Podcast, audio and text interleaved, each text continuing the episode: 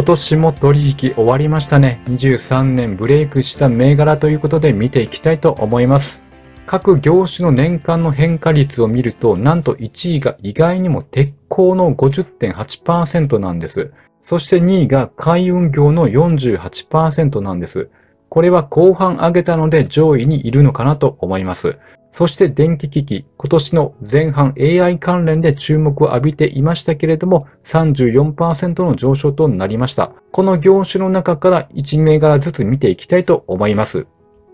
はい、まず日本製鉄ですが、29日は32,330円、1月4日は2232.5円ということで、約1000円の上昇となりました。こちらは9月に高値をつけて調整してきて、今は200日移動平均線に着地している状態であります。で直近株価に影響を与えたのは12月19日、ここですね。出来高を伴って下落したこの日であります。何があったかというと、アメリカの鉄鋼大手の US スチールを買収すると発表がありました。買収額は約2兆円であります。1株55ドル、で、全株式を取得予定で、約4割のプレミアムを乗っけるということであります。で、これによって、まあ、規模拡大となるんですけれども、目先のことを考えると、買収による負担増を警戒する動きから嫌気された状況でありました。今回の買収にあたって、全米の鉄鋼の労働組合は反発しているということであります。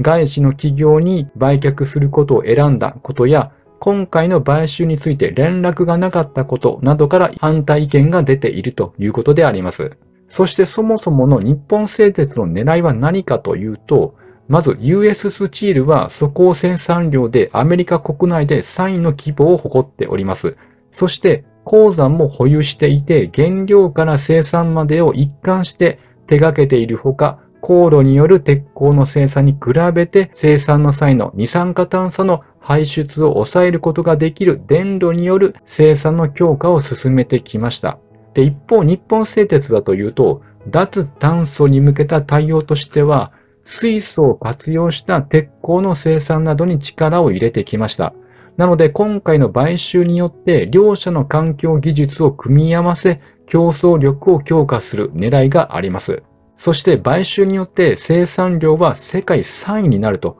いうことなんです。22年は日本製鉄が4400万トン、US スチールが1400万トン余りということであります。あとは日本製鉄、今まではインドや東南アジアを成長市場と位置づけてきましたけれども、今回の買収によってアメリカでの事業を強化し、海外事業の拡大を図る狙いがあるということであります。これを受けて株価は一時このように下げましたけれども、やはり2兆円で買収するということなので、公募増資するんではという思惑とか、あと子会社も難聴な動きとなっております。こちら、日鉄ソリューションズ難聴というふうに書かれていますけれども、これは親子上場解消の TOB 期待が後退したからであります。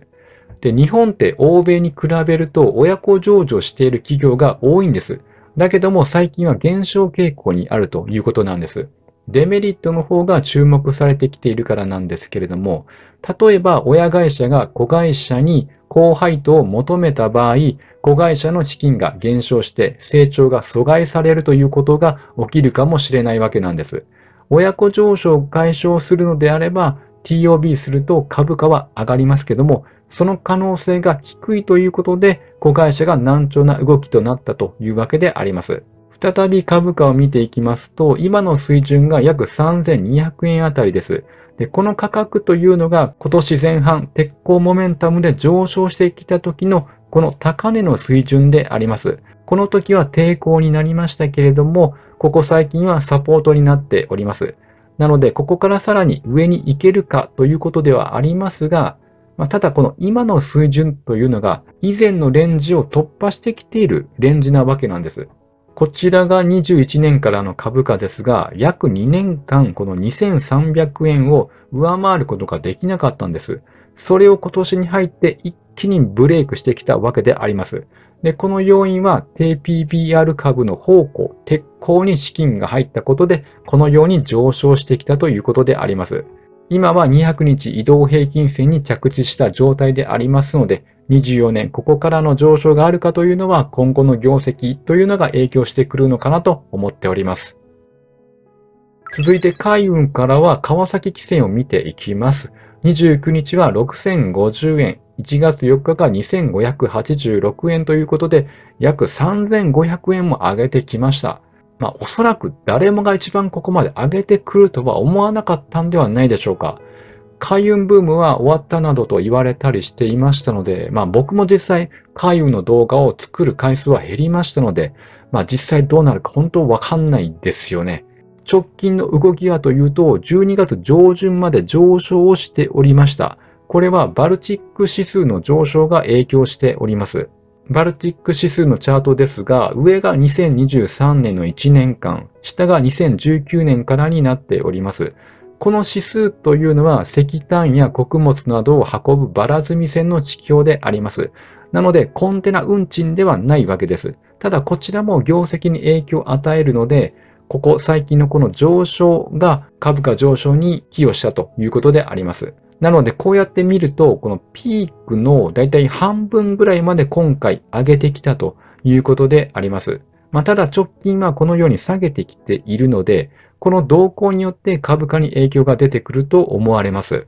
そしてその後12月半ばあたりから出来高急増に伴って株価もこのように一気に跳ね上がってきております。こっちのインパクトは大きい内容です。航海を経由する輸送が一時停止したことから、船の市況が高まる可能性があるということで、なので業績後押しになるということで期待で買われてましたけども、ただ最新ではデンマークやフランス大手の海運大手は、航海を通る運航再開を発表したことから上昇の勢いが止まったということなんです。ここ最近の1週間の株単のニュースを見てみてもですね、その内容が非常に多いです。赤が株価低下の材料、青が株価押し上げ材料なんですけれども、25日はマースクが航海運航再開へ準備ということで、まあ、懸念が和らいだわけです。そして27日には、風刺派が MSC の貨物船をミサイル攻撃と伝わるということで、船の士気が上がるかもという期待が出てきます。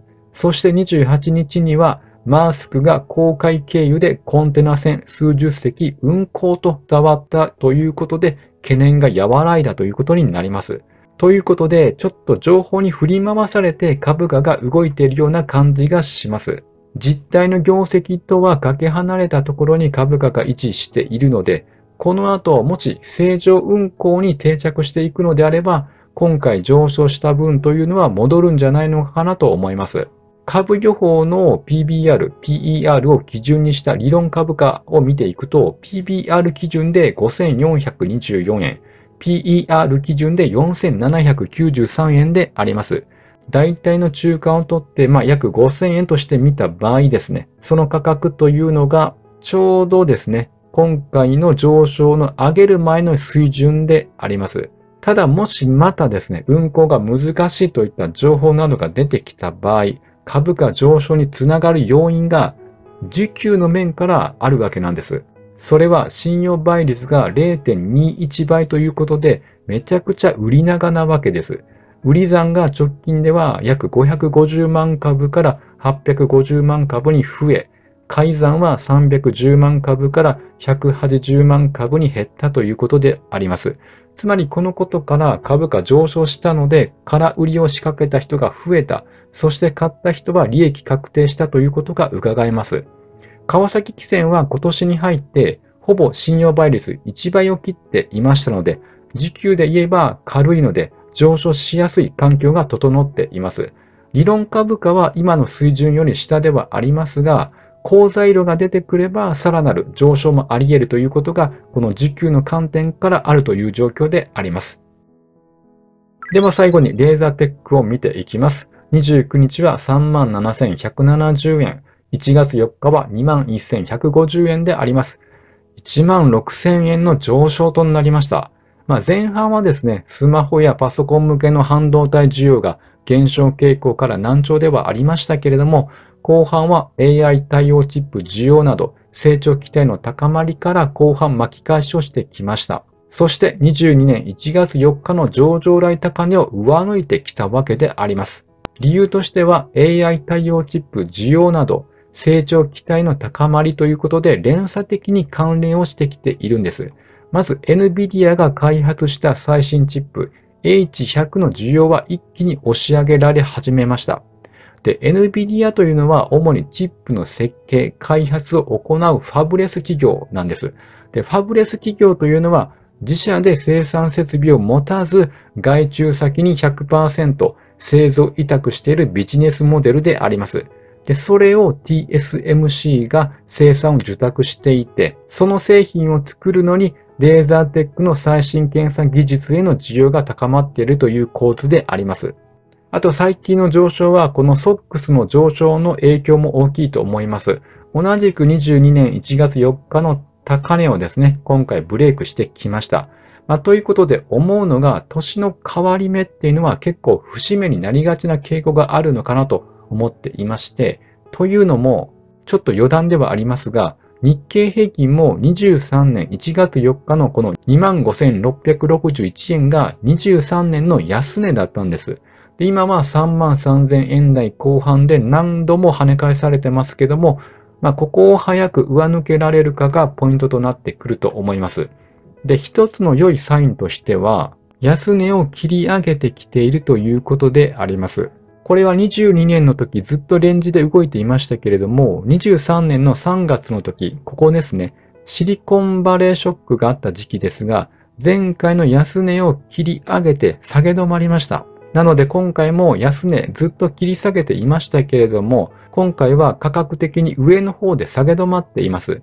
なので次に向かうステップであれば期待できそうなこの動きをしているのかなと思っております。まあ、ということで、レーザーテックに戻りまして、こちらもですね、時給面で良い材料が揃っています。こちらも信用倍率が0.5倍ということで、売り長であります。まあ、ただ PER と PBR は高水準というのが気になるところではありますが、ということで他の半導体銘柄と比較すると、アドバンテストが今年一番の上昇、次が東京エレクトロンです。単純に3社と比べれば、まだレーザーテックというのは23年の上げ幅としてはまだ少ないということが言えます。株予報を見てみると、PBR 基準では28,413円、PER 基準では31,099円であります。まあ、大体3万ぐらいとすれば、今の基準はやはり高すぎます。まあ、これは SOX もそうですし、あとニューヨークダウ、ナスダックも同じように加熱感が出ているので、